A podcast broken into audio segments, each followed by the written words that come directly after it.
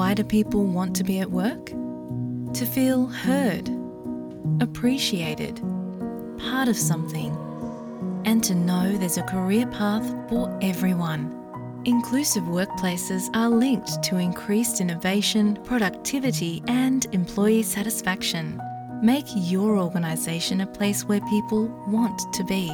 For inclusion and diversity training, visit inclusion-program.com.au.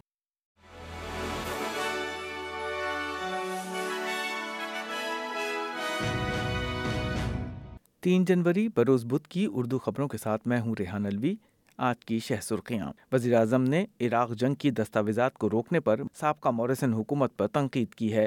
Hamas کے senior رہنما کی ہلاکت کے بعد فلسطینی مظاہرین سڑکوں پر اور ڈیوڈ وارنر کے الوداعی سڈنی ٹیسٹ میں پاکستان کا مایوس کن آغاز۔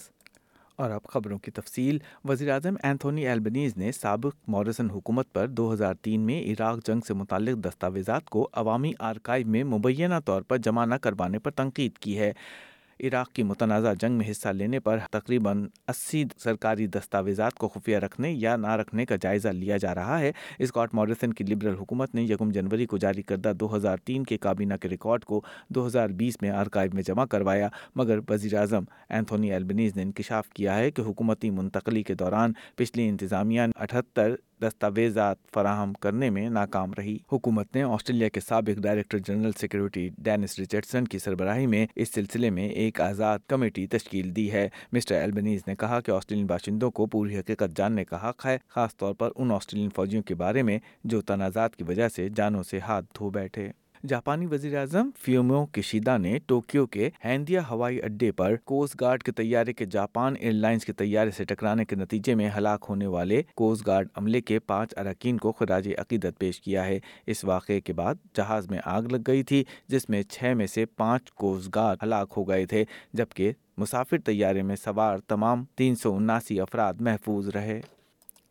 لبنانی دارالحکومت بیروت میں اسرائیلی ڈرون حملے میں حماس کے سینئر رہنما صالح العروری کی ہلاکت کے بعد مغربی کنارے میں فلسطینی مظاہرین سڑکوں پر نکل آئے ہیں۔ حزب اللہ کے رہنما سید حسن نصر اللہ نے لبنان میں اسرائیلی حملے میں فلسطینی عہدیداروں کو ہدف بنانے کے خلاف جوابی حملہ کرنے کا عزم ظاہر کیا ہے۔ اسرائیلی حکام نے اس واقعے پر تبصرہ کرنے سے انکار کیا۔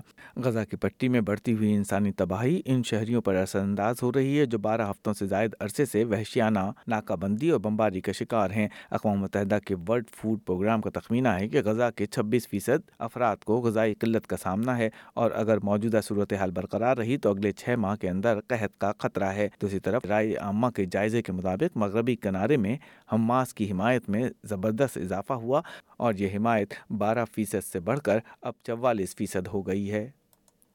اور کچھ پاکستان کی خبریں سپریم کورٹ کے چیف جسٹس نے کہا ہے کہ گمشدہ افراد کا معاملہ حل کرنا چاہتے ہیں اور اس معاملے کو سیاسی نہیں بنائیں گے۔ یہ کیس اب خارج نہیں کیا جائے گا کیونکہ ہر ادارے کو اپنی حدود میں رہنا ہے۔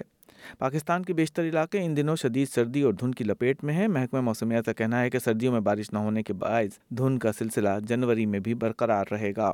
ایس سی جی میں نئے سال کا کرکٹ ٹیسٹ، آسٹریلین بلے باز ڈیوڈ وارنر کے الوداعی ٹیسٹ کے طور پر شروع ہو رہا ہے۔ پاکستانی کپتان شان مسعود نے آج صبح ٹاس جیت کر پہلے بیٹنگ کا فیصلہ کیا، لیکن دونوں اوپنرز پہلے دو اوورز میں صفر پر آؤٹ ہو گئے اور ایک موقع پر فقط چوہتر رنز پر پاکستان کی چار وکٹیں گر چکی تھیں۔ باقی تفصیلات S B S dot com dot A U slash Urdu پر دیکھیے۔